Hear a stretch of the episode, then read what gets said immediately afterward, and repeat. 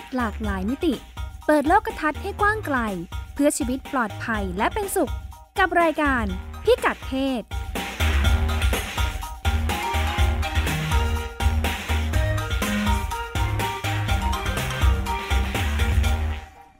ต้อนรับคุณผู้ฟังเข้าสู่รายการพิกัดเพศนะคะ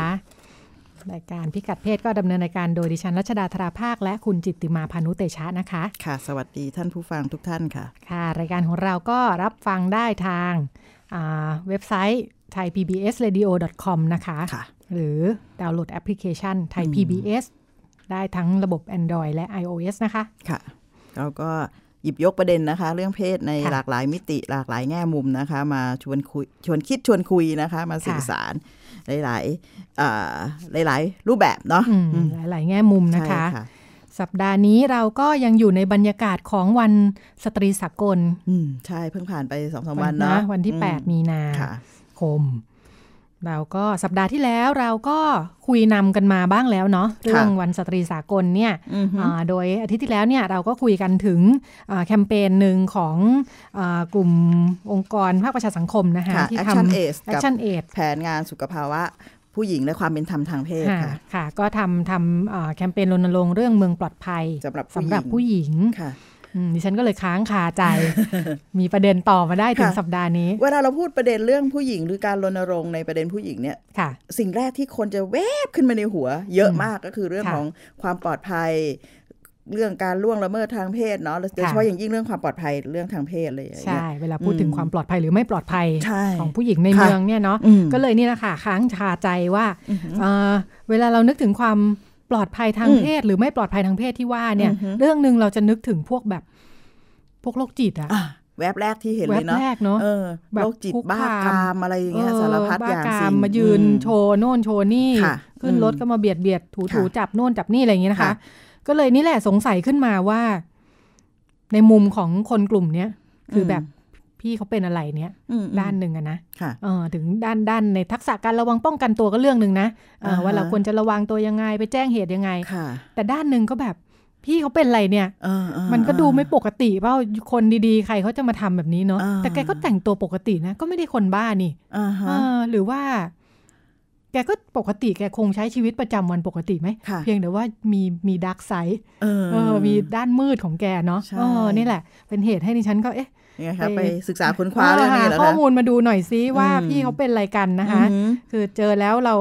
ควรจะทำไงกับพี่เขาดีเนี่ยพอฟังคุณรัชดาพูดแบบนี้ดิฉันว่ามันน่าสนใจมากนะว่าบ่อยครั้งเนี่ยเราก็เวลาเรามักจะตัดสินเร็วแล้วก็ด่วนสรุปเร็วเลยนะเวลาคนซึ่งเราเห็นว่าเขาทำตัวผิดจากบรรทัดฐานทั่วไปโดยเฉพาะอย่างยิ่งมันทำให้เราตกใจแล้วมันเฮ้ยทำไมทำแบบนี้อะไรอย่างเงี้ยเราก็บอกว่าเอ้ยมันเป็นคนโรคจิตมันเป็นคนบ้ากามอย่างเช่นแบบพวกโชว์อวัยวะเพศในที่สาธารณะนั้นเชื่อมั่นนะว่าผู้หญิงทุกคนเคยเห็นเคยเจออันนั้นเจอแล้วเรารู้สึกยังไงเรากลัวยังไงเนี่ยเป็นอีกเรื่องนะแต่ทีเนี้ยเราจะมาอยู่ในช่วงของการทำความเข้าใจของคนเหล่านั้นนะว่าเขาป่วยปะเนี่ยแบบพี่เขาป่วยคือดิฉันอ่ะคือเคยเจอเหตุการณ์ไม่ได้เจอด้วยตัวเองนะคือตอนสมัยทำข่าวอยู่อะออฟฟิศข่าวมันข้างๆมันมีซอยอย่างเงี้ยแล้วก็เพื่อนๆก็จะเจอกันไงเวลาเดินเข้าซอยออกซอยมันเลิกงานดึกเนาะหรือเช้าๆเดินออกมาเนี่ยก็จะเจอมายืนโชว์ของอยู่อย่างเงี้ยทุกคนก็แบบว่าโอ๊ยตายแล้วต้องทำยังไงกันดีหาวิธีจัดการใช่ไหมแล้วก็มีพี่นักข่าวคนหนึ่งเป็นรุ่นพี่นักข่าวอย่างนั้นเนี่ยเฮ้ยเธอแบบว่าไปรังเกียจเขาแบบนี้ไม่ได้นะเขาป่วยเธอควรจะทำประเด็นนี้ไปยืนรอแล้วให้ไปสัมภาษณ์เขามุมก็ยากไปนะพอเห็นพอเห็นถึงสิ่งที่คุณรัชดาเล่าเนี่ยความรู้ที่เรามีต่อพวกเขาเนี่ยจะมีผลมากกับปฏิกิริยาของเราและสิ่งที่เราจะรับมือกับสิ่งที่เกิดขึ้นอย่างพอคุณพี่คนนั้นนะแกบอกเฮ้ยเขาป่วยเนี่ยดิฉันเชื่อมั่นนะว่ามันจะทำให้เราเฮ้ยจริงๆแล้วเขาก็ไม่ได้อันตรายหรือน่ากลัวแต่เราจะระวังตัวอะไรแล้วเขาต้องการความช่วยเหลือหรือเปล่าอะไรแบบนี้ค่ะเหมือนการพอเล่าเหตุการณ์ที่ฉันเพิ่งออกว่าเมื่อไม่สักอาทิตย์2 อาทิตย์ที่ผ่านมานะดิฉันไปพัทยาค่ะไปพัทยาไปประชุมแล้วเป็นโรงแรมที่มันมีเรืออยู่มันเป็นริมหาดพัทยาเลยนะเป็นโรงแรมแต่นี่ด้วยท่านผู้ฟังคงจะจินตนาการออกนะคะพัทยาจะมีตึกสูงเยอะไปหมดเลยแล้วดิฉันก็ยืนอยู่ที่ระเบียงตรงห้องประชุม สายตาก็ไม่ดีนะคะแก่แล้วแว่นก็ไม่ค่อยชัดนะคะหันไประเบียงตึกข้างๆแบบว่าเศร้าฮะเศร้าหันไประเบียงตึกข้างๆดิฉันก็เห็นผู้ชายคนนึงเป็นฝรั่งอายุเยอะแล้วนะดิฉันก็แบบเขาก็ยืนที่ระเบียงมั่นใจว่าเขาใส่กางเกงในตอนแรกเนี่ยมั่นใจมากว่าเขาใส่กางเกงในดิฉันก็ฝรั่งคนนี้นะใส่กางเกงในใช่ไหมยืนอยู่ที่ระเบียงดิฉันก็แล้วเขาก็ทำท่าอาการเหมือนเกาอ่ะเหมือนเกาที่เป้าดิฉันโอ้โหแกคงคันเนาะนึกในใจรู้สึกชินชามากแล้วก็มองก็สบตากันสบตาแบบรู้เลยว่ามองกันอ่ะเพราะมันตึกมันใกล้กันมากดิฉันก็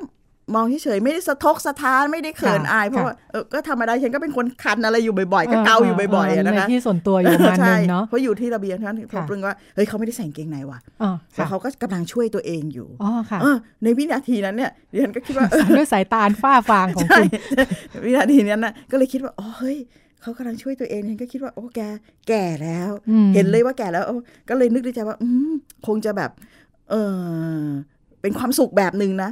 คิดแค่นั้นจริงๆเลยนะคิดว่าเป็นความสุขแบบนึงนะก็เดินเข้ามาก็ไม่ได้รู้สึกอะไรมากมายแล้วก็ไม่ได้ทำให้ตัวเองแบบเฮ้ยถูกคุกคามนะเพราะว่าเฮ้ยพี่เขายืนอยู่ก่อนแล้วใช่ไหมลุงก็ยืนอยู่ก่อนแล้วลุงก็ยืนตรงนั้นแล้วก็แกยืนอยู่ที่ระเบียงของแกแล้วก็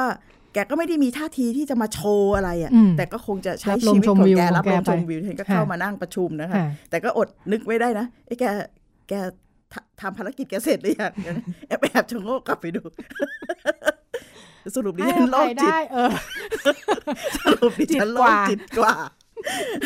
แล้วก็คิดว่าเป็นวิถีแบบนึงอะไรอย่างเงี้ย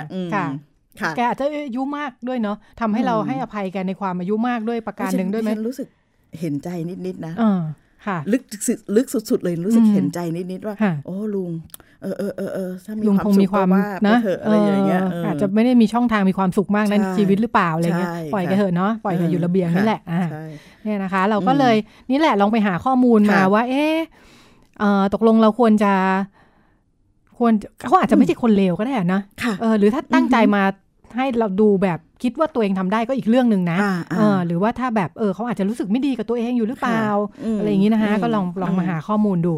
พบว่านี่แหละก็มีเหมือนกับในทางการแพทย์เนาะเขาก็จะคือมันก็เกี่ยวข้องคาบเกี่ยวกับเรื่องควรจะไปรักษาไหมเนี่ยอะไรเงี้ยนะที่เราว่าแกป่วยหรือเปล่าเนี่ยนะคะมันมีคำว่าพาราฟิเลียที่เอาไว้พูดถึงกลุ่มอาการลักษณะเนี้ยที่เป็นเหมือนความแปลกๆผิดปกติทางเพศเนี่ยนะภาษาไทยเราเนี่ยแปลไปซะแล้วว่ากามวิปริตเนี่ยนะคะมันตัดสินเนาะแบบเป็นคำลบใช่ไหมแต่จริงดิฉันเข้าใจว่าช่วงแรกๆเนี่ยมันถูกเกิดมาลบทั้งภาษาอังกฤษเนี่ยแหละภาษาอังกฤษมันก็ลบทำให้เราก็แปลเป็นไทยมาแบบลบๆเนี่ยเนาะซึ่งสักประมาณปี40 ปีที่แล้วนะคะก็มีเขาบอกว่าทางการแพทย์เขาจะต้องเขาจะทำคู่มือกันไว้แล้วก็จะมีลิสต์รายชื่อของพวกอาการพวกเนี้ยพวกผิดปกติทั้งหลายที่บอกว่าเหมือนเป็นแบบความผิดปกติเบี่ยงเบนทางเพศเนี่ยของสมัยนั้นเนี่ยทำกันแรกๆลิสต์มันได้500กว่าอาการโอ้แล้วก็แต่เขาก็จะมีอัปเดตมาเรื่อยๆนะคะอัปเดตมาจนเนี่ยถึงปีสัก2 ปีที่แล้วมั้ง2013เนี่ยเป็นอีดิชั่นที่5แล้วค่ะมีการแก้ไขมา5 ครั้งแล้วนะคะมีคนพูดถึงไอ้คู่มืออันเนี้ยแล้วก็การปรับแก้อะไรลักษณะเนี้ยว่าจริงๆแล้วมันไม่ใช่เรื่องการแพทย์ซะล้วนๆน่ะเหมือนมันคาบกับเรื่องทางสังคมด้วยอย่างเช่นหลายอาการเนี่ยคือเมื่อก่อนพอคนไม่รู้มันเคยมีคนแบบนี้อยู่ด้วยเนาะก็จะบอกว่าเฮ้ยอันเนี้ยผิดปกติต้องเอาไปรักษาอยู่ไปอยู่มาเฮ้ยมีคนแบบนี้เต็มเลยเริ่มเขาก็เป็นกันเนอะธรรมดาปะเนี่ยหนึ่งในนั้นคือเรื่องคนที่รักเพศเดียวกันคนที่ชอบมีเพศสัมพันธ์กับคนเพศเดียวกันสมัยก่อนเนี่ยก็จะถูกระบุว่ากามวิปริตเหมือนกันนี่แหละทำให้บ้านเราก็คุ้นชินเหมือนกันเนาะว่าเอ้ยเหมือนกับพอมีลูกเริ่มมีเห็นว่าลูกเริ่มเบี่ยงเบนจากเพศที่เกิดมาเนี่ยพาไปหาหมอเพื่อรักษาก็ไม่ใช่ไม่มีที่มาเนาะมันสมัยก่อนเขารู้สึกว่าเป็นอาการป่วยก็ต้องรักษาเนี่ยแต่ตอนหลังก็พอปรับมาเรื่อยๆเนี่ยสังคมพัฒนามาเรื่อยๆเนี่ยหลายเรื่องมันเริ่มได้รับการยอมรับมาเรื่อยๆว่าเฮ้ยแบบนี้ปกติเป็นได้มันชอบเพศเดียวกันไม่แปลกหรอกเป็นรสนิยม เขาก็เลยนี่แหละพอมาถึงอีดิชั่นที่5ที่ว่าเนี่ย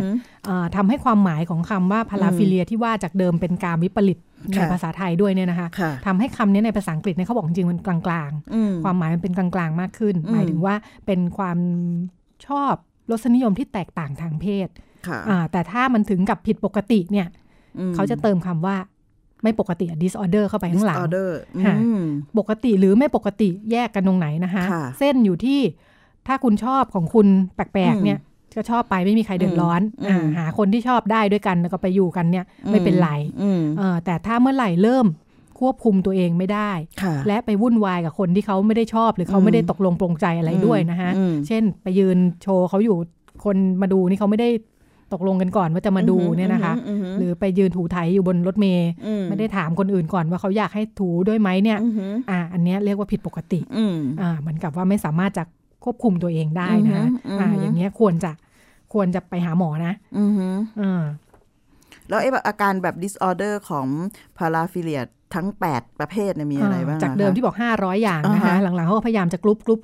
ให้มันอยู่เป็นหมวดหมู่มากขึ้นเนี่ยปรับกันมาล่าสุดเขาปรับมา8อย่างนะคะเช่นพวกชอบโชว์เนี่ยก็เป็นหนึ่งในความผิดปกติที่ว่าเนี่ยนะชอบโชว์จริงๆน่าจะผิดปกตินะเพราะว่าพอชอบโชว์โดยอัตโนมัติมันต้องโชว์ในที่สาธารณะและโชว์กับคนแปลกหน้าอันนี้คงจะมีปัญหาเพราะว่าภาษาอังกฤษเขาใช้ exhibitionistic disorder แกหรือว่าควรจะจัดแกลเลอรี่ให้แกเนาะถ้าจะรองรับแบบว่าไม่ให้ไปคุกคามผู้อื่นนะคะอาจจะต้องมีแกลเลอรี่เฉพาะแล้วก็อีกกลุ่มก็เช่นพวกที่ชอบถูไถอวัยวะเพศกับคนอื่นที่เขาสวมเสื้อผ้าในที่สาธารณะนี่ก็เป็นอาการหนึ่งนะคะอันนี้คุกคามคนอื่นแน่นอนละเมิดเนาะอันนี้แบบเนื้อตัวร่างกายคนอื่นอ่ะค่ะแล้วก็พวกนี่แหละซาดิสมาโซคิสที่เราคุ้นๆชื่อกันนะคะรวมไปถึงกลุ่มที่ชอบมีเพศสัมพันธ์กับเด็กอันนี้ผิดชัดเจนอันนี้ไม่มีทางเป็นรสนิยมได้สังคมยอมรับไม่ได้นะคะการรู้สึกพิศวาสกับเด็กเนี่ยถือว่าละเมิดชัดเจนนะคะแล้วก็ที่น่าสนใจอันนึงที่ค่อนข้างหลากหลายนะอันนี้ดิฉันนึกภาษาไทยไม่ออกภาษาอังกฤษเนี่ยเขาเรียก fetish นะคะfetishistic เนาะถ้า fetish เฉยๆเนี่ยไม่ได้ป่วยคือเป็นความชอบความหมายของมันคือคนที่ถูกกระตุ้นเร้าอารมณ์ทางเพศโดยวัตถุส่วนมากจะเป็นวัตถุหรือกิจกรรมหรือสถานการณ์บางอย่างรวมไปถึงอวัยวะบางส่วนในร่างกายอะไรอย่างเงี้ยอันนี้เราก็จะนึกถึงอะไรนะพวกแบบขโมยชุดชั้นในอะไรอย่างเงี้ยอันนี้อยู่ในกลุ่มเฟติชคือแกชอบอะไรของแกเป็นพิเศษเนี่ยที่จะทำให้รู้สึกว่าถูกกระตุ้นอารมณ์ทางเพศนะคะซึ่งนี่แหละเฟติชเนี่ยเป็นอันหนึ่งที่จะแยกได้ชัดเจนเนาะระหว่างความชอบส่วนตัวกับการเริ่มไปละเมิดคนอื่นอย่างไรบ้างนะคะเช่นอันนี้ไปหาข้อมูลมาว่าจริงๆแล้วอ่ะถ้าในระดับปกติมันก็เหมือนเราทั่วไปอ่ะถ้ายังไม่ได้พูดถึงเรื่องเพศนะคนเราก็จะมีความชอบความอะไรของเราอ่ะเนาะต่างหลากหลายไปเนาะแต่จริงๆแล้วเนี่ยเรามักจะชอบเหมือนกันแหละมีดิฉันไปหามาเนี่ยเขาก็จะมีการอธิบายว่าทำไมเราถึงชอบอะไรเนาะแล้วการอยู่ในสังคมเนี่ยเราก็จะถูกหล่อล้อมเลี้ยงดูมาคล้ายๆกันเนี่ยสิ่งที่เรารู้สึกว่ามันดีมันน่าจะชอบชื่นชอบเนี่ยมันก็มักจะเป็นคล้ายๆกันนะเช่นทำไมเวลาแบบว่าเราบอกว่าเอ้ยเราชอบคนแบบนี้เนาะคนนิสัยแบบนี้หน้าตาแบบนี้เนี่ยเขาบอกว่าความชอบแบบนี้มันมักจะเกิดขึ้นจากวัยเด็กสิ่งที่มาเป็นประสบการณ์ของเราตั้งแต่วัยเด็กแล้วเราก็อาจจะไม่รู้ตัวจำไม่ได้นะคะเช่นคุณจิตติมาบอกว่าคุณชอบคนลักษณะแบบนี้นะสูงใส่แว่นขาวๆหรืออะไรอย่างงี้ใช่ไหม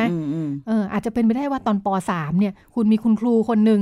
ใจดีดูแลคุณจิตติมามากเลยเป็นคุณครูที่ผอมๆใส่แว่นขาวๆมันเหมือนกับในช่วงวัยหนึ่งซึ่งเรากำลังบ่มเพาะบางอย่างในเชิงรสนิยมในเชิงความประทับใจเนี่ยมันมีเมล็ดพันธุ์ของความรู้สึกว่าเฮ้ยคุณลักษณะแบบเนี้ยมันประทับใจฉันมันดีจังอะไรอย่างเงี้ยมันก็เลยฝังไว้แล้วเราอาจจะลืมครูคนนั้นไปแล้วด้วยซ้ำนะแล้วเขาบอกว่าจริงๆก็ไม่มันไม่ได้เชื่อมโยงกับความรู้สึกทางเพศหรอกไม่ใช่ว่าเราจะอุ้ยไปพิศวาสครูคนนี้นะเป็นแค่ความชอบแบบเนี้ยแต่ว่าพอเราโตขึ้นเนี่ย แล้วเราไปเจอคนที่ลักษณะคล้ายๆแบบเนี้ยเราจะรู้สึกคุ้นเคยรู้สึกว่ามีความเชื่อมโยงผูกพันได้ง่ายเนาะคุ้นๆเคยเจอคนลักษณะนี้เราก็จะรู้สึกคุยกับเขาง่ายเข้าถึงเขาง่ายกว่าอย่างเงี้ยก็จะเป็นความชอบที่ถูกบ่มเพาะขึ้นมาซึ่งก็จะคล้ายๆกันคนเหมือนแต่ทันทีที่คุณเริ่มชอบอะไรที่ต่างจากคนส่วนใหญ่เนี่ยจะถูกมองว่าแปลกเช่นเราก็มักจะถูกหล่อหลอมให้รู้สึกว่าขาวดีใช่ไหมสีขาวดีอะไรอย่างนี้คนผิวขาวดีแต่ถ้าทันทีที่มีคนบอกว่าโหชอบแบบคนแอฟริกันผิวดำดำมากอะไรอย่างเงี้ยนะคนก็จะเริ่มรู้สึกว่าเฮ้ยอันนี้แปลกว่ะแปลกกว่าคนอื่นๆนะคะแล้วก็พอมาถึงเรื่องsexual fetish หรือว่า erotic fetish เนี่ยนะคะเป็นความชอบที่เกี่ยวพันกับเรื่องเพศเนี่ยก็เป็นคล้ายๆกันนี่แหละเขาบอกว่า fetish เนี่ยโดยคำมันเนี่ยหมายถึงสิ่งที่ถูกสร้างขึ้นมาแล้วก็เหมือนมีอำนาจเหนือคนนะเหมือนมีอำนาจเหนือคนอื่นๆอะไรเงี้ยนะ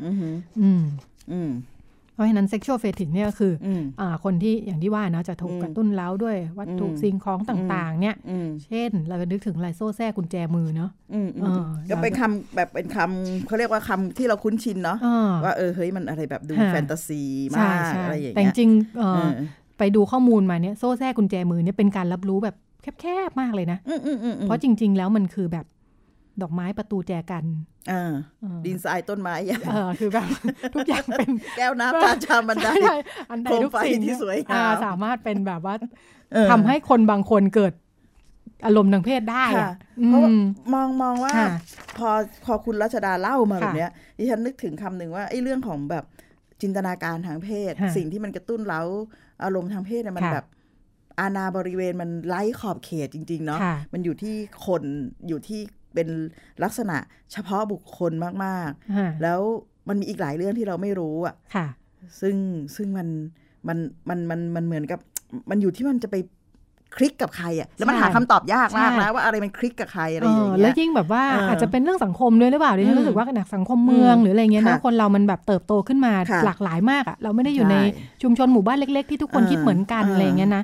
ทุกคนก็ไปรับรู้อะไรมาบ้างก็ไม่รู้โดยเฉพาะสื่อเนาะการรับรู้จากสื่อเนี่ยก็สำคัญมันพ้นจากสิ่งที่อยู่ในชีวิตประจำวันเราได้นะคะเพราะฉะนั้นเนี่ยแหละมอดน้ำจานชามอันใดก็ได้หมดมีท่านผู้รู้กล่าวไว้ว่า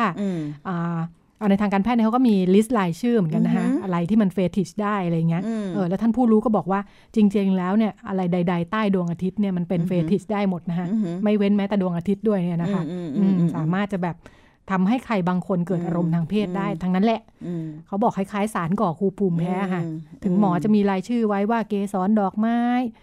แมลงอะไรเงี้ยนะแต่ถ้ามันยังไม่ได้ถูกระบุไว้เนี่ยไม่ได้แปลว่าจะไม่มีคนแพ้ไง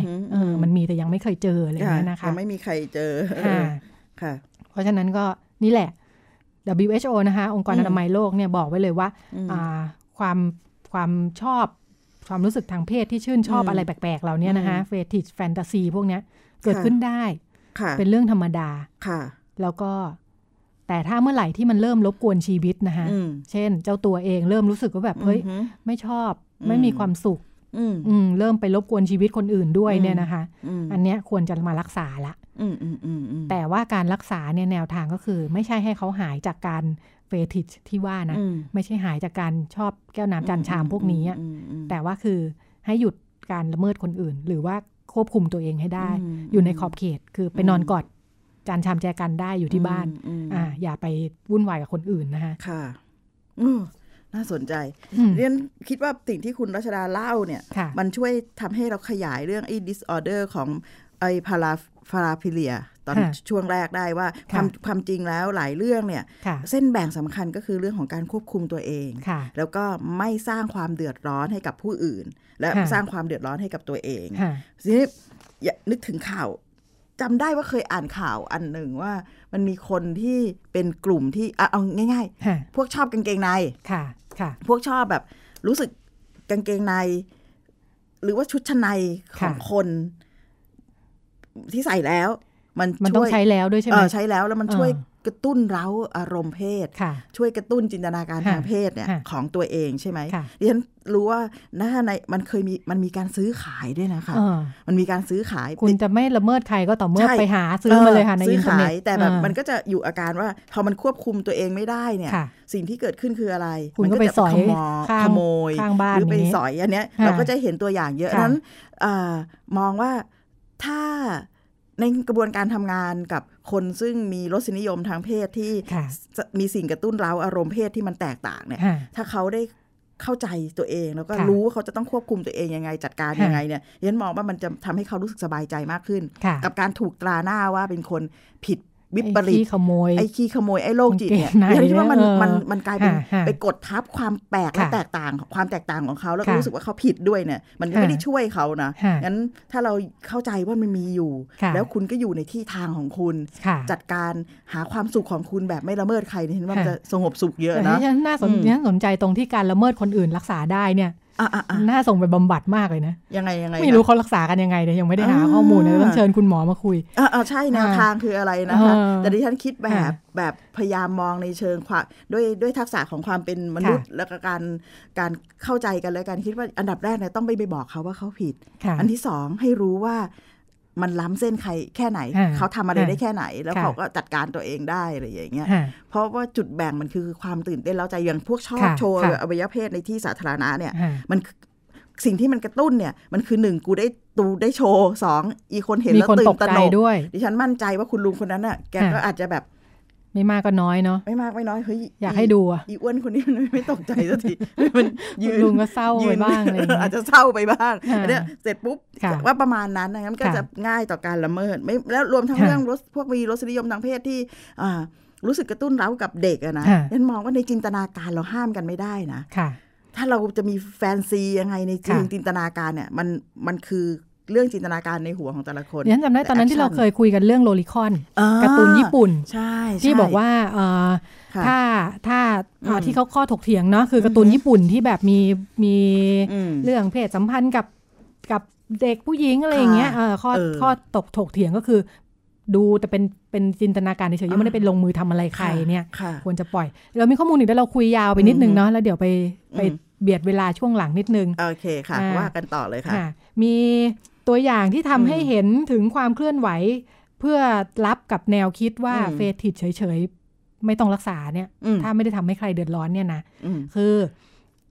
เขาบอกมีเว็บของกลุ่มเฟติชเลยเปิดมาสักกี่ปีแล้วเกือบ10 ปีแล้วของแคนาดานะคะเขาทำอะไรกันคะเว็บนี้ก็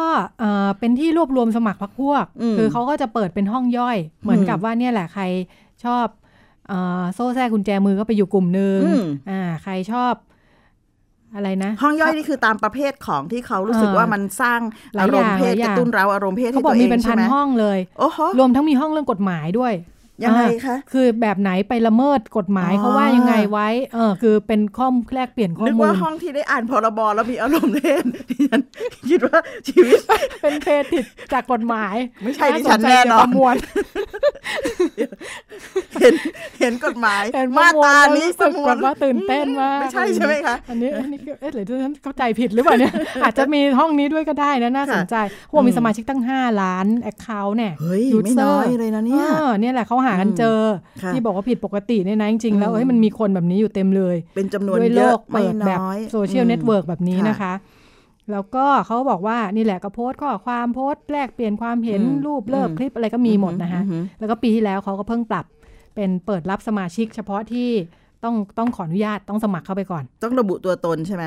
ไม่ต้องระบุก็ได้แต่ว่าต้องส่งให้แอดมินเขาอนุญาตไม่งั้นอาจจะมีพวกที่ไม่ได้อยู่ในกลุ่มอยากเข้าไปดูแอบแฝงหรือเปล่าอะไรอย่างนี้นะคะเขาอาจจะต้องการความเป็นส่วนตัวประมาณนั้นของกลุ่มคนรสนิยมเดียวกันดิฉันมองว่าบางครั้งเนี่ยคนเข้าไปแล้วไปแอบขำเมามอยเหมือนเราพูดตะกี้เนี่ย2 คนเนี่ยความจริงเขาเรื่องจริงจังในชีวิตเขานะนี่ก็พยายามยั้งอยู่คือมันแปลกอะเนาะด้านนึงก็ในความรู้สึกเรามันแตกต่างจากสิ่งที่เราเป็นไงนะหรืออีกอันนึงที่เป็นตัวอย่างว่ามันเป็นกลุ่มความสนใจนะก็คือมีเฟติชแฟชั่นด้วยแต่จริงเราเคยเห็นนะแต่เราอาจจะนึกหมวดหมู่มันไม่ออกเช่นแบบจริงๆมันมาจากไอ้ลากโซ่แซ่กุญแจมือที่เราคุ้นๆกันนี่แหละว่าเอ๊ะต้องแบบ เป็นชุดหนังสีดำใช่ไหมแล้วก็ใส่ส้นสูงเซ็กซี่เซ็กซี่มีอะไรอีกแล้วก็เขาบอกประเภทติดอันนึงจะเป็นชอบอะไรนุ่มนิ่มนุ่มนิ่มเนาะเราก็จะนึกถึงกระต่ายบันนี่อย่างเงี้ยนี่มันคิดว่ามันเป็นเรื่องสัญชาตญาณบางอย่างของมนุษย์ไหมเพราะว่าเด็กๆทุกคนเนี่ยมันจะมีพวกหมอนเน่าผ้าห่มเน่าอะไรติดนะคะคุณมีของแบบนี้ไหมไม่ดิฉันก็เป็นคนที่ไม่ได้มีของแบบนั้นอยู่ที่การดูแลมีวิธีคืออย่าให้ติดวิธีไม่ให้เด็กติดอะไรเงี้ยนะมันโยนทิ้งเรื่อยๆเหรอโหดร้ายดีมากที่คุณไม่ได้เลี้ยงดูเด็กคนไหนมันอาจจะมีวิธีอะไรโยนที่ไม่หมดก่อนนี่จะติดอะไรอย่างนี้ค่ะต่อค่ะต่อเขาบอกว่าเนี่ยมีดีไซเนอร์ที่ออกแบบชุดแนวนี้ด้วยนะแล้วแกก็เริ่มพัฒนามาเรื่อยๆจากที่เราคิดแค่แบบต้องสีดำส้นสูงเสื้อหนังอะไรอย่างนี้นะคะหลังๆก็พัฒนาวัสดุเป็น PVC ก็มีสีก็เริ่มมีชมพูม่วงเขียวอะไรอย่างเงี้ยว่ามีหลายแบบเนี่ยไปดูจากในเว็บไซต์เขาเนี่ยก็จะแบบมีคอลเลกชันออกมาเลยนะแต่ก็จะยังคงความเซ็กซี่อยู่แหละความเซ็กซี่ที่ยังคงไว้บางอย่างนะฮะเช่นชุดก็จะรัดรูปใส่ส้นสูงอะไรอย่างเงี้ยแล้วก็มีคนบอกว่าจริงๆแล้วอะในวงการแฟชั่นเนี่ยเฟติชเนี่ยมันครอบงำไปเยอะแล้วแหละใช่เพราะว่าหลังๆก็ใครใส่ชุดดาราเห็นไหมชุดออกมาก็ต้องรัดรูปอ๋อคือความจริงแล้วรากของแฟชั่นอันนี้มันเป็นรากของแฟชั่นที่มันเกี่ยวข้องกับเรื่องของการเรื่องเพศใช่ไหมคะน่าเหมือนกับเวลาเรานึกถึงความเซ็กซี่อะไรอย่างเงี้ยความเซ็กซี่ความกระตุ้นเร้าอารมณ์เพศใช่ไหมคะแล้วเป็นแฟชั่นในกลุ่มเฉพาะใช่แต่หลังๆมันเริ่มกลายเป็นแฟชั่นของสาธารณะจริงก็ว่าชุดแสกชุดสีดำพวกชุดอะไรนะพวกมันหรือว่าคนที่แบบทำงานกลางคืนอะไรเงี้ยเราจะนึกถึงชุดบางอย่างเนาะซึ่งเหมือนมันเป็นเขาเรียกว่าอะไรเป็นวัฒนธรรมกลุ่มย่อยอ่ะมันเป็นวัฒนธรรมกลุ่มย่อยที่แบบถ้าแนวนี้ถ้าจะพูดถึงความเซ็กซี่กลางคืนต้องแนวเป็นยังไงบ้างอะไรอย่างเงี้ยค่ะแล้วก็อีกอันนึงที่เรานึกถึงกันบ่อยๆถ้านึกถึงเฟติชเนี่ยคือชุดเครื่องแบบใช่ไหมเวลานักเรียนอะไรเงี้ยชุดนักเรียนนึกถึงเชียร์ลีดเดอร์ใช่ไหมแม่บ้านมาตรฐานนะแม่บ้านฝรั่งเศสก็จะมีแบบเป็นเอี้ยมอย่างเงี้ยใช่หรือว่าชุดเครื่องแบบมันนี่กระต่ายน้อยสายความมั่นคงก็จะเป็นตำรวจทหารเจ้าหน้าที่ผจญเพลิงนาซีอันนี้เป็นอีกกลุ่มหนึ่งใช่ไหมคะมันเกี่ยวข้องกับเรื่องเฟติชเหมือนกันใช่ไหมคะคือก็ล้วนแต่ไม่อยู่ในชีวิตจริงอ่ะเหมือนด้านหนึ่งมันก็สะท้อนให้เห็นถึงอะไรที่แบบแฟนตาซีนะไม่ได้อยู่ในชีวิตจริงค่ะเลยเวลาไปแล้วเราจบช่วงแรกแค่นี้เลยนะคะแล้วเดี๋ยวเรามาต่อกันช่วงสองค่ะคุณกำลังฟังรายการพิกัดเพศทาง www.thaipbsradio.com กรีนก็มีความสำคั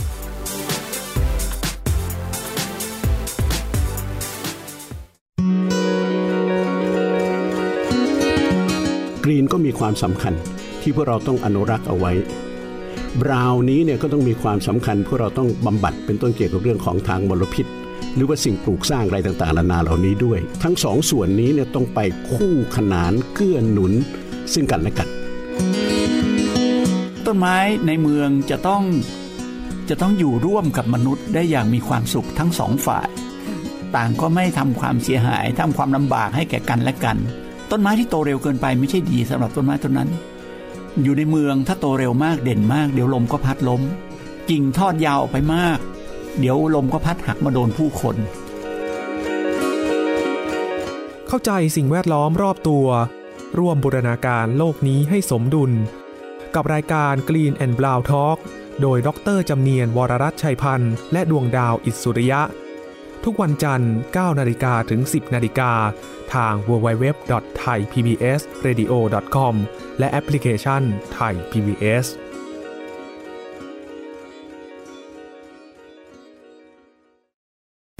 สีสันใหม่ของการชมโทรทัศน์ระบบ Digital High Definition ทาง Thai PBS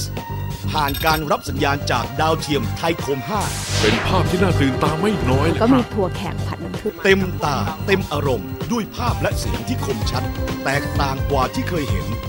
รับชมไทย PBS HD โดยตรวจสอบอุปกรณ์ของท่านดังนี้จานดาวเทียมต้องมีเส้นผ่าศูนย์กลางไม่ต่ำกว่า 1.5 เมตรกล่องรับสัญญาณดาวเทียมระบบ DVB S2 และมีช่องต่อ HDMI เครื่องรับโทรทัศน์รองรับระบบ HD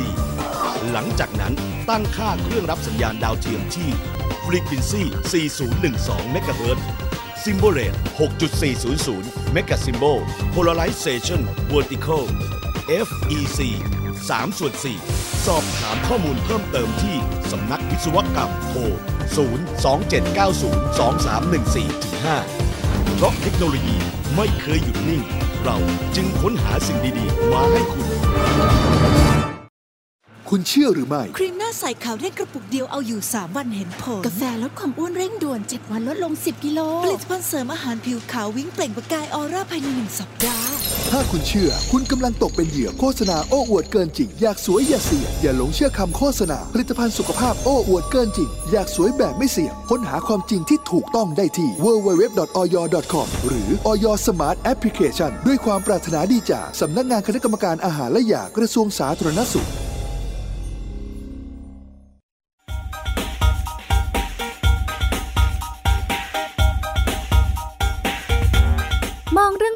หลากหลายมิติเปิดโลกทัศน์ให้กว้างไกลเพื่อชีวิตปลอดภัยและเป็นสุขกับรายการพิกัดเพศ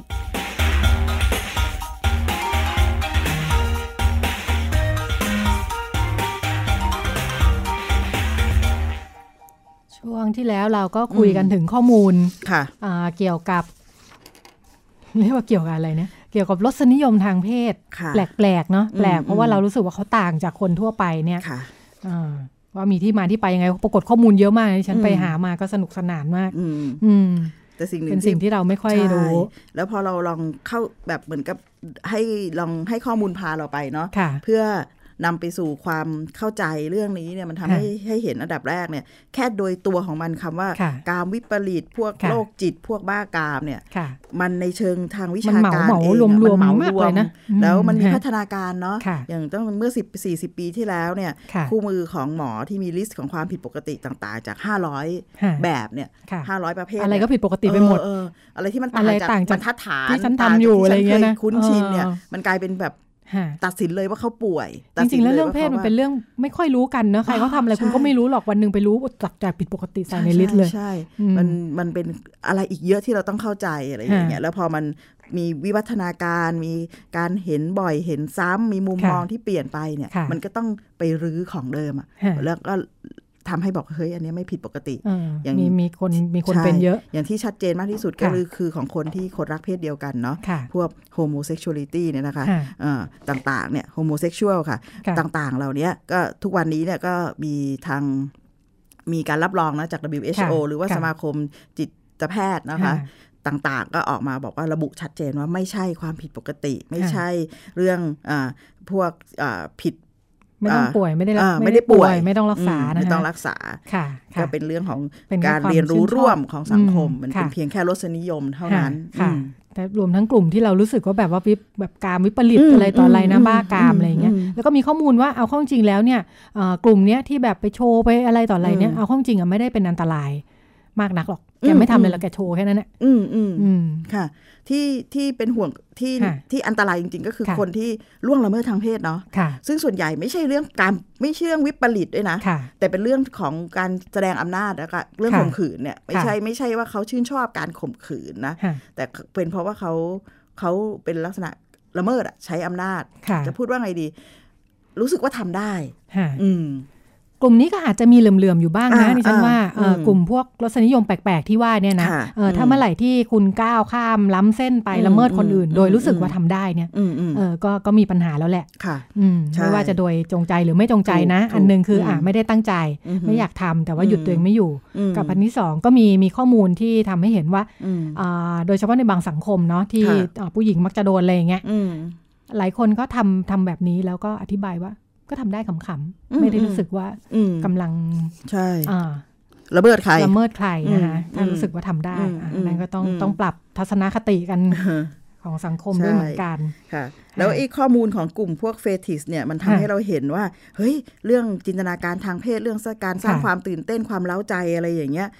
มันเป็นกระบวนการทางสังคมแบบหนึ่งนะมันเกิดการจากการหล่อหลอมเนาะทั้งประสบการณ์ส่วนตัวเราเคยประทับใจอะไรเราเคยชอบอะไร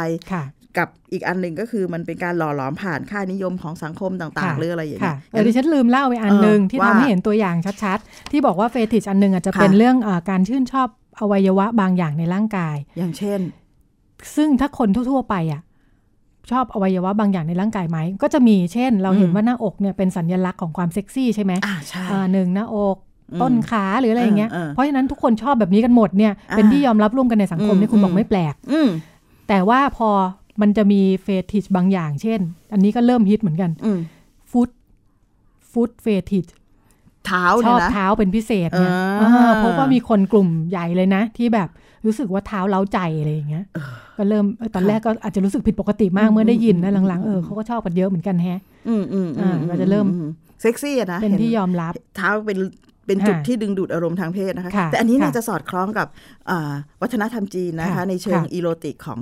ของวัฒนธรรมของจีนเนี่ยเพราะว่าเขามีความผูกพันกับเท้าเนาะแล้วเขาก็มองเห็นว่าเท้าเนี่ยเป็นจุดที่กระตุ้นเร้าอารมณ์เพศอย่างเช่นผู้หญิงเท้าดอกบัวการลัดเท้าให้เล็กอะไรอย่างเงี้ยแล้วถ้าเกิดใครดูหนังเขาเรียกว่าหนัง AV ที่มันจากจีนเนี่ยมันจะเห็นในช่วงเล้าโลมต่างๆสารพัดเนี่ยก็จะเป็นแบบโอ้โหเน้นเรื่องเท้าเป็นหลักซึ่งมันก็เป็นวัฒนธรรมแบบนึงแต่ส่วนใหญ่เราจะคิดว่าสิ่งเครื่องเพศที่มันกระตุ้นเล้าอารมณ์เพศก็จะเป็นหน้าอกสะโพกอะไรประมาณนั้นจริงๆแล้วได้ทุกชิ้นส่วนนะคะติ่งหูนิ้วก้อยอะไรว่าไปข้อศอกหัวเข่าหลายอย่างแต่จะชอบกันนะคะถ้าไม่ได้ทำให้ใครเดือดร้อนก็ว่ากันไปก็ประเด็นที่ว่าเนี่ยเราก็มีที่มาอันเนื่องมาจากวันสตรีสากลนะลุกลามมาถึงเรื่องโรคจิตและเฟติชที่ว่าเนี่ยเราก็กลับมาสู่วันสตรีสากลของเรานะคะซึ่งอยู่ในช่วงสัปดาห์นี้เนี่ยเรามาดูว่าใครทำอะไรกันบ้างนะคะจริงๆแล้ววันสตรีสากลก็มาจากต่างประเทศนั่นแหละนะมีที่มาจากการเคลื่อนไหวของกลุ่มแรงงานหญิงนะคะสักเขาบอกว่าช่วงที่เคลื่อนไหวกันแรกๆก่อนจะมาเป็นต้นกำเนิดของวันสตรีสากลเนี่ยตั้งแต่สมัยปีไหนเนี่ย1857นะคะบ้านเราก็2,400ช่วงประมาณรัชกาลที่5นะคะก็มีในต่างประเทศเนี่ยเริ่มมีการประท้วงของผู้หญิงแล้วแหละเหมือนกับว่าเกิดจากการที่พอสังคมมันเปลี่ยนเป็นอุตสาหกรรมเนาะแล้วมีคนเข้ามาทำงานในโรงงานเนี่ยผู้หญิงก็จะเข้ามาทำงานในโรงงานมีแรงงานหญิงแล้วก็มีการเรียกร้องค่าจ้างสิทธิต่างๆนะคะแล้วก็ที่เป็นวันที่8มีนาเนี่ยพอมันเกิดเหตุการณ์ใหญ่ครั้งหนึ่งว่ากลุ่มผู้หญิงที่มาประท้วงเรื่องนี้เมื่อสัก100 กว่าปีที่แล้วเนี่ยนะแกรวมตัวชุมนุมประท้วงอยู่ในโรงงานปรากฏว่าโรงงานถูกเผานะคะก็เสียชีวิตกันไป100 กว่าคนนะคะก็เลยนั่นแหละกลายเป็นสัญลักษณ์วันที่8มีนาก็กลายเป็นสัญลักษณ์ของการประท้วงแรงงานหญิงนะคะซึ่งเรื่องค่าจ้างแรงงานก็เป็นความชัดเจนเนาะว่ามันต้องได้เท่ากันในสมัยก่อนเนี่ยคนทำงานเหมือนกันเท่ากันซึ่งเมื่อก่อนผู้หญิงได้น้อยกว่าใช่ค่ะผู้หญิงได้น้อยกว่าชัดเจนว่าทุกวันนี้เนี่ยไม่เท่านะก็มันมีการปรับเปลี่ยนกันเยอะค่ะแล้วก็นี่แหละการเคลื่อนไหวในยุคต่อๆมาก็เลยใช้วันที่8มีนาเป็นสัญลักษณ์กันมาเรื่อยๆนะคะจนกระทั่งองค์การสหประชาชาติเนี่ยประกาศให้เป็นวันสตรีสากลก็เป็นหมุดหมายร่วมกันของทั้งโลกเนาะว่าวันนี้เป็นวันที่เราจะนึกถึงความยุติธรรมสำหรับผู้หญิงนะคะบ้านเราก็มีการจัดวันสตรีสากลกันเป็นยอมรับอย่างเป็นทางการเนี่ยปี2532ค่ะตอนนั้นก็มีการตั้งคณะกรรมการส่งเสริมและประสานงานสตรีแห่งชาตินะคะหรือกสศในสำนักนายกรัฐมนตรีก็ถือว่ารัฐบาลยอมรับเรื่องประเด็นสิทธิและความเสมอภาคสำหรับผู้หญิงเข้ามาเป็นประเด็นนะคะปีที่แล้วเราคุยกันไปดิฉันกลับไปดูว่าปีที่แล้วเราคุยอะไรกันบ้างเราผ่านวันสตรีสากลมานี่เป็นปีที่2ละปีที่แล้วเราคุยกันถึงว่าในประเทศต่างๆเนี่ยเขาทำอะไรกันบ้างในวันสตรีสากลเราก็พบข้อมูลว่าจริงๆแล้วถึงมันจะต้นกำเนิดมาจากเรื่องแรงงานความเสมอภาคเท่าเทียมนะแต่พอแต่ละประเทศนำไปปฏิบัติเนี่ยก็มีการไปตีความให้มันเข้ากันกับบริบทสภาพสถานการณ์ประเด็นของเขาอะนะเช่นโครเอเชียโรมาเนียชิลีเนี่ยก็จะเป็นวันที่ผู้ชายจะมอบดอกไม้เป็นของขวัญให้กับผู้หญิงให้ทุกคนเลยผู้หญิงที่รู้จักทั้งภรรยาทั้งแม่ทั้งเพื่อนทั้งแฟนให้หมดเลยนะคะหรือว่าที่บัลแกเรียก็คล้ายๆวันแม่ค่ะเด็กๆก็จะให้ของขวัญกับคุณแม่คุณย่าคุณยายกันนะคะ ส่วนที่โปรตุเกสก็จะคืนวันที่8มีนาก็จะเป็นวันปาร์ตี้ของผู้หญิงก็จะรับประทานอาหารเย็นด้วยกันเฉพาะผู้หญิงไหมเฉพาะผู้หญิงเลยก็จะเป็นวันของผู้หญิงค่ะก็เลยมาดูบ้านเรากันบ้างสิมันทำอะไรกันบ้างจากที่เล่าในต่างประเทศเนี่ยมันมีหลายรูปแบบเนาะที่มันเหมือนวันเด็กอ่ะก็เป็นวันของเด็กอะไรเงี้ยเด็กอยากทำอะไรก็ทำเป็นวันพิเศษที่สังคมโดยรอบเนี่ยจะแสดงความชื่นชมแสดงความหมายให้ความหมายอย่างเช่นดิฉันชอบโครเอเชียนะนี่มันเป็นแถบอะไรโครเอเชียโรมาเนียชิลีแถบเดียวกันนะคะค่ะก็เป็นวันที่ผู้ชายต้องมอบดอกไม้ให้ผู้หญิงที่ตัวเองรักหรือรู้จักเนาะดีอะค่ะเป็นนึกถึงผู้หญิงนึกถึงคุณนึกผู้หญิงแล้วคุณนึกถึงผู้หญิงแล้วคุณนึกถึงอะไรอะไรอย่างเงี้ยนะในบ้านเราก็เช่นกันเป็นไงคะบ้านเราก็นอกจากของงานเพื่อยุติอะไรนะความรุนแรงด้วยการรณรงค์เมืองปลอดภัยนะคะยุติการคุกคามปีนี้เนาะมีเรื่องรณรงค์เรื่องเมืองปลอดภัยการคุกคามทางเพศบนรถสาธารณะบนขนส่งสาธารณะนะคะที่ Action Aid จัดร่วมกับแผนผู้หญิงที่เราคุยไปแล้วเนี่ยหน่วยงานราชการก็ได้ว่าพอรัฐบาลรับเป็นประเด็นนะหน่วยงานราชการหลายหน่วยงานก็รับเป็นภารกิจที่จะต้องมีกิจกรรมในวันนี้ด้วยเหมือนกันหลักๆเลยก็กระทรวงแรงงานนะคะบ้านเราเองก็เริ่มการเคลื่อนไหวเรื่องผู้หญิงจากประเด็นเรื่องแรงงานด้วยเหมือนกันกระทรวงแรงงานมีธีมเขาจะมีธีมของเขาปีนี้นะแรงงานสตรียุคใหม่ร่วมใจก้าวไกลสู่ไทยแลนด์ 4.0 สตรี 4.0 กับเขาด้วยเหมือนกันนะคะก็จะเป็นงานมอบรางวัลให้กับผู้หญิงทำงานดีเด่นนะคะประจำปีเป็นประจำทุกปีส่วนกระทรวงการพัฒนาสังคมและความมั่นคงของมนุษย์พม.นี่ก็น่าจะเป็นกระทรวงหลักนะเพราะว่าอย่างที่คุณรัชดาเล่าว่าตั้งแต่ปี32เนี่ยคณะกรรมการส่งเสริมและประสานงานสตรีแห่งชาติกสศซึ่งตอนนั้นอยู่สังกัดสำนักนายกเนาะแต่พอไอ้สำนักงานอันเนี้ยเมื่อปรับโครงสร้างเนี่ยมาอยู่ภายใต้กระทรวงพม.นะคะตอนนี้ก็เป็นกรมกิจการสตรีและสถาบันครอบครัวค่ะก็คือหน่วยงานที่ดูแลภารกิจเรื่องความเสมอภาคของผู้หญิงนั่นเองนะคะเพราะฉะนั้นพม.ก็เป็นเจ้าภาพงานของพม.ปีนี้ชื่อธีมว่าพลังสตรีพลังขับเคลื่อนเศรษฐกิจไทยทั้ง2กระทรวงก็แสดงให้เห็นว่ารัฐบาลให้ความสำคัญกับบทบาทของผู้หญิงในทางเศรษฐกิจนะคะก็มีการมอบรางวัลให้กับผู้หญิงและหน่วยงานนะคะที่มีผลงานดีเด่นด้านนี้ทั้งหมด20สาขานะคะ47รางวัลโอ้ยน่าสนใจมีน้องน้ำตาลได้ด้วยค่ะคุณชลิตาส่วนเสน่ห์นะคะมิสยูนิเวอร์สไทยแลนด์อะไรคะน้องน้ำตาลได้รางวัลสตรีตัวอย่างสาขาสร้างแรงบันดาลใจดีเด่นนะคะบอกว่าคุณน้ำตาลเนี่ยก็มีความวิริยะอุตสาหะนะคะช่วยครอบครัวหารายได้เลี้ยงครอบครัวมาตั้งแต่อยู่ประถมนะคะแล้วก็เนี่ยมีความพยายามมีการพัฒนาศักยภาพทักษะของตัวเอง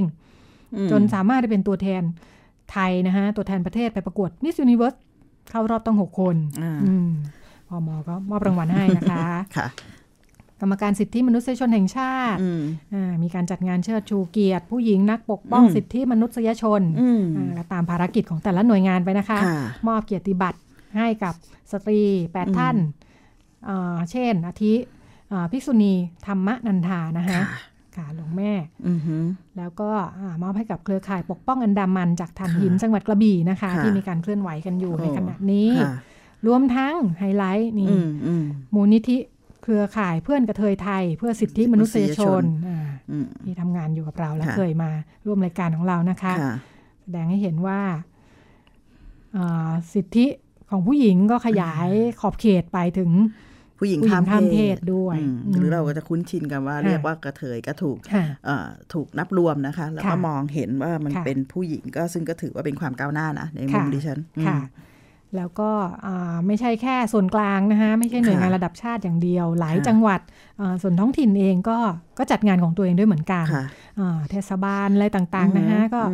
ระดับประเทศมีการมอบรางวัลระดับชาติกันไปแล้วเนี่ยเทศบาลเขาก็มีรางวัลผู้หญิงเก่งเทศบาลด้วยเหมือนกันนะคะอย่างเช่นที่เทศบาลนครเชียงรายนะคะ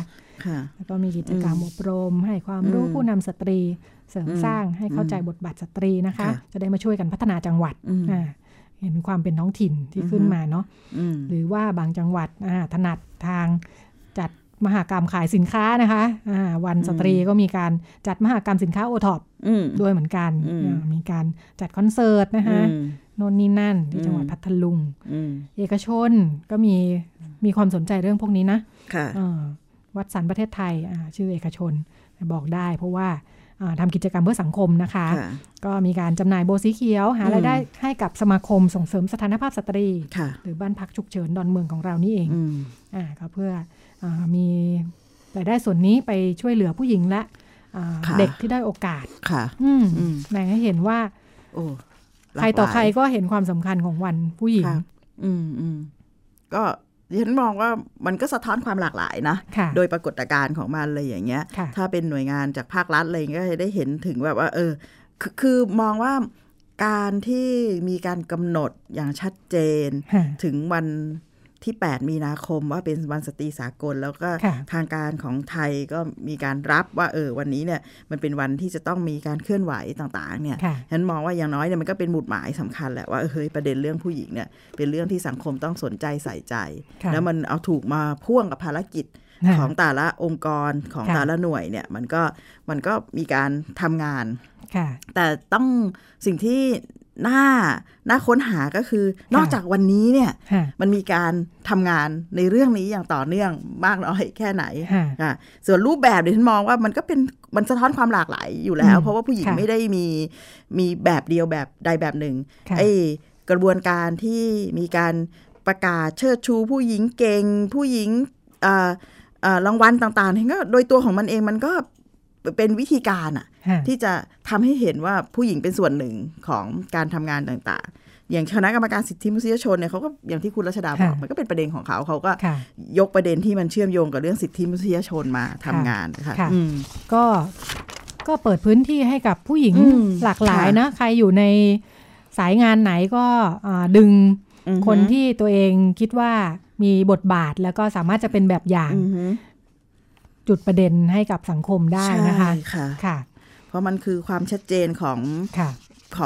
ทั้งนโยบายแล้วก็การทำงานว่าประเด็นผู้หญิงเนี่ยมันเป็นส่วนหนึ่งของ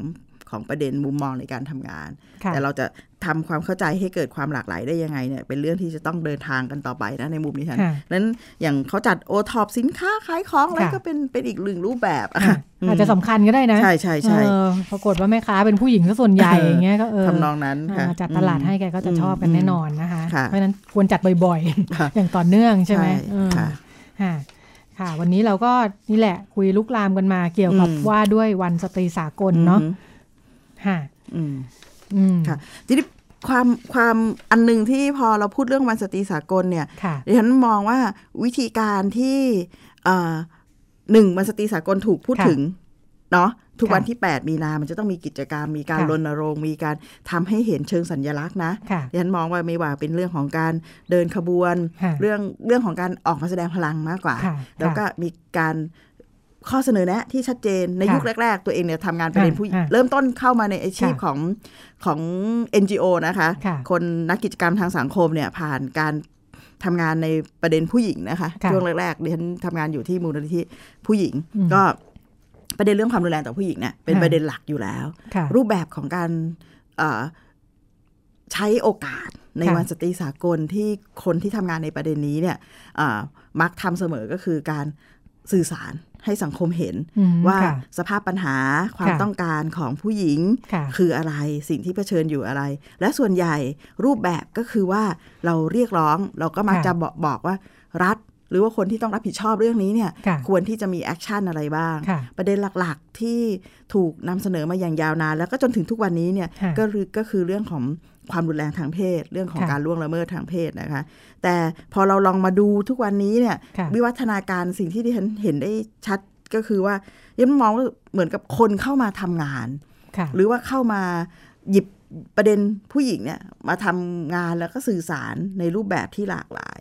ถ้าเราเห็นใน Facebook นะคะทุกวันนี้เราก็ใช้ชีวิตอยู่ในไทม์ไลน์ Facebook กันไม่น้อยเนาะนิวฟีดของมันต่างๆเนี่ยมันก็จะเริ่มเห็นเยอะหรือว่าในแวดวงเราเป็นคนแบบนั้น คือทำงานประเด็นนี้แต่ไม่รู้นะทั่วไปมีแต่เพื่อนตัวเองใช่ไหมก็พยายามที่จะสื่อสารถึงเสียงของผู้หญิงในรูปแบบที่หลากหลายเนี่ยมากขึ้นดิฉันมองว่าอันนี้คือความที่มันเริ่มเหมือนกับว่าเฮ้ยมันถูกพูดถึงในหลายมิติเป็นอีกด้านนึงเนาะจากเดิมที่เราเรียกร้องกับภาครัฐตลอดเวลาเอาความจริงแล้วก็มีความก้าวหน้าเราได้กฎหมายหลายฉบับที่คุ้มครองสิทธิ์และกฎหมายหลายฉบับก็พิสูจน์ให้เราเห็นว่าถ้าคนในสังคมไม่ได้เข้าใจด้วยเนี่ยมีกฎหมายก็ไม่ได้ใช้งานได้ดีนักนะแต่อย่างปีนี้เนี่ยตั้งแต่เรามีพรบที่เรียกว่าส่งเสริมความเสมอภาคระหว่างเพศซึ่งทางพม.เป็นเจ้าภาพหลักในการดูแลพรบ.อันนี้ท่านพบว่ามันทำให้ประเด็นการทำงานในประเด็นผู้หญิงเนี่ยมันมีเพื่อนร่วมทางในเยอะขึ้นอย่างเช่นมันจะเริ่มขยับไปสู่การทำงานกับผู้หญิงข้ามเพศมากขึ้นเพราะว่ามันอยู่บนฐานเรื่องพรบเรื่องความส่งเสริมความเสมอภาคระหว่างเพศงั้นพอพูดเรื่องความเสมอภาคระหว่างเพศเนี่ยมันก็คือใครก็ได้ไงแล้วผู้หญิงก็เป็นหนึ่งในนั้นเป็นส่วนหนึ่งการมีกฎหมายก็เป็นหลักประกันที่สำคัญเนาะทุกครั้งที่พูดถึงประเด็นนี้เราจะบอกว่าวิธีคิดแบบนี้ไม่ได้ต้องแบบนี้เพราะกฎหมายได้บอกมาแล้วบอกไว้แล้วอย่างง่ายๆเลยค่ะประกาศรับสมัครงานทุกวันนี้เนี่ยถ้าใครระบุว่าต้องการคนงานเพศชายหรือเพศหญิงเท่านั้นเนี่ยไม่ได้นะคะผู้ชายก็ฟ้องได้นะคะผู้ชายก็ฟ้องเรียกรับแต่ผู้หญิงเฉยๆที่ผู้ชายฟ้องได้ถูกต้องเพราะที่ถือว่าเป็นเรื่องของการเลือกปฏิบัติทางเพศในรูปแบบหนึ่งประเด็นที่ฉันนึกถึงเวลาพูดว่ากฎหมายไม่ได้ใช้ได้ทันทีเนี่ยคือประเด็นความรุนแรงในครอบครัวเป็นยังไงคะคือถ้าเรารู้สึกว่ายังมีอยู่เวลาบอกว่าผัวเมียตีกันนะเรื่องของผัวเมียนะคนยังที่เราคุยกันนะจากสัปดาห์ที่แล้วด้วยเหมือนกันว่าความรุนแรงลักษณะนี้ยังไม่ได้เป็นอัตโนมัติที่คนจะเข้าไปแล้วรู้สึกว่าเฮ้ยสิ่งนี้ทำไม่ได้ถ้าบอกว่าเป็นเรื่องในครอบครัวคนจำนวนมากก็ชะงักไปทั้งที่จริงๆโดยกฎหมายเนี่ย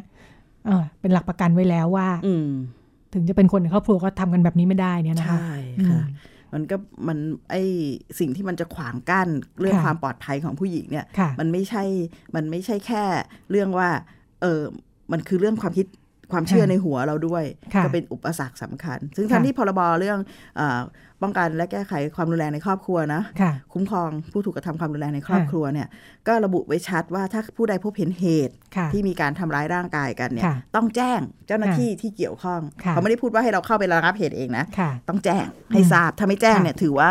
มีความผิดนะในความเป็นจริงเพราะว่ากฎหมายจะใช้ได้ก็ต่อเมื่อมีใครสักคนเดินไปบอกก่อนนะคะไม่ได้หยุดแถวๆนี้อะไรอย่างนี้เรื่องความรุนแรงในครอบครัวก็มักจะเกิดแบบว่าในพื้นที่ใช่ค่ะซึ่งต้องการคนที่จะเข้าใจมันแล้วก็เอากฎหมายมาใช้นะคะงั้นในเนื่องโอกาสในวันสตรีสากลเนาะแล้วเราก็มักจะในสัปดาห์นี้เนาะเพราะเพิ่งผ่านมา 2-3 วันเนี่ยฉันมองว่าถ้าเราจะอยากเป็นส่วนหนึ่งของการที่ทำให้ประเด็นผู้หญิงเนี่ยมันก้าวหน้าหรือว่าการอยู่ร่วมกันอย่างสมดุลอย่างสร้างมิตรภาพเนี่ยสิ่งที่เราน่าจะเริ่มทำแล้วก็หันมาทำกันเยอะๆเนี่ยก็คือการลงทุนในเด็กผู้หญิงนะเด็กผู้หญิงที่จะเกิดและเติบโตเราเพิ่งคุยเรื่องเด็กผู้หญิงเรื่องแม่เรื่องต่างๆเนี่ยก็น่าสนใจว่าเราจะทำให้เด็กผู้หญิงยุคนี้สมัยนี้เนี่ยมีความเข้มแข็งเชื่อมั่นในตัวเองแล้วก็สามารถที่จะใช้ชีวิตได้อย่างมีความสุขกับความเป็นผู้หญิงของตัวเองได้อย่างไรอะไรอย่างเงี้ยก็เป็นโจทย์ของพวกเราทุกคนนะคะวันนี้หมดเวลาแล้วนะคะเราก็ลากันไปด้วยเรื่องของวันสตรีสากลนี่แหละค่ะแล้วก็กลับมาพบกันใหม่สัปดาห์หน้าวันนี้ดิฉันรัชดาธราภาคและคุณจิตติมาพานุเตชะลาคุณผู้ฟังไปก่อนนะคะกลับมาพบรายการพิกัดเพศได้ใหม่ทาง www.thaipbsradio.com ค่ะสวัสดีค่ะ